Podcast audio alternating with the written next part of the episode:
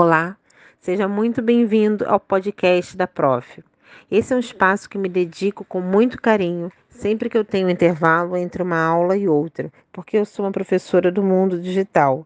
Mas quando eu fico offline, eu me mantenho atenta para ver tudo que está em evidência por aí e tentar preparar um conteúdo digital que tenha relevância para a sua vida.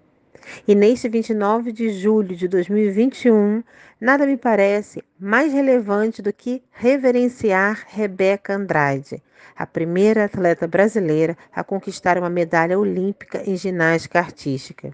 Ela, Rebeca, valida para o mundo inteiro que a regra é brilhar Imagino que se os prefeitos fizessem seu trabalho direitinho, oferecendo projetos de esporte no contraturno, que os jovens do ensino médio tivessem um ensino de qualidade integral, nós, brasileiros, estaríamos muito mais familiarizados com esse orgulho que é ver uma moça, filha de mãe solo, recebendo o que lhe é de direito, uma medalha olímpica.